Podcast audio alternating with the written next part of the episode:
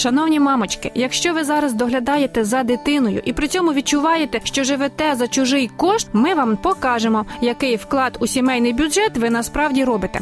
Якось це спробувала підрахувати позитивна мама двох дітей Тамара Сушко. Статус мама. Вы всегда думаете о том, что «О, какая я, какая я обуза для своего мужа, я не хожу на работу, я не зарабатываю, и вообще я иждивенец». Нет, не думайте так, потому что сегодня я докажу вам, что вы тоже зарабатываете деньги.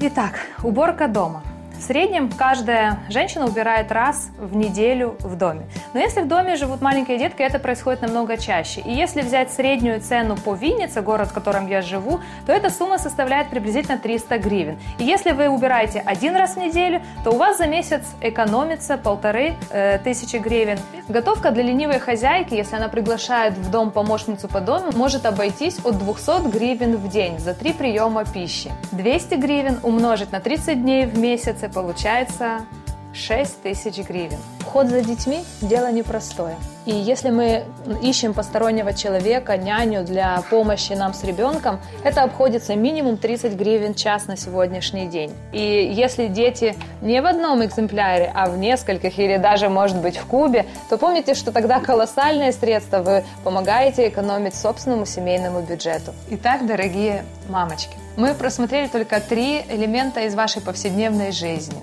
Я знаю, что вы не видите тех денег, которые мы можем экономить для собственного семейного бюджета. Вы не можете их подержать в руках, вы не можете их положить в кошелек, но помните, что вы вносите огромный вклад в вашу семью вашим трудом, вашими усилиями. Только мы, смотрите, задели три аспекта вашей повседневной жизни. Уборка, готовка и уход за детьми.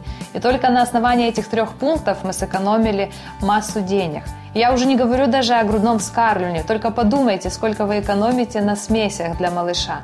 Поэтому, когда на вас наступает хандра, когда на вас давит депрессия, Пусть ваша самооценка поднимается от того, какой вы бесценный вклад вносите в собственную семью. И самое главное, ваши усилия ценит Господь. Поэтому вдохновения вам сил и терпения.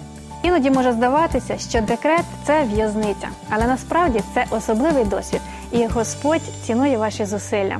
Тому, якщо є така можливість, заплануйте на цей період головне побути разом з дитиною, доглядати, спілкуватися, гратися, просто насолодіться цим періодом, тому що діти ростуть дуже швидко.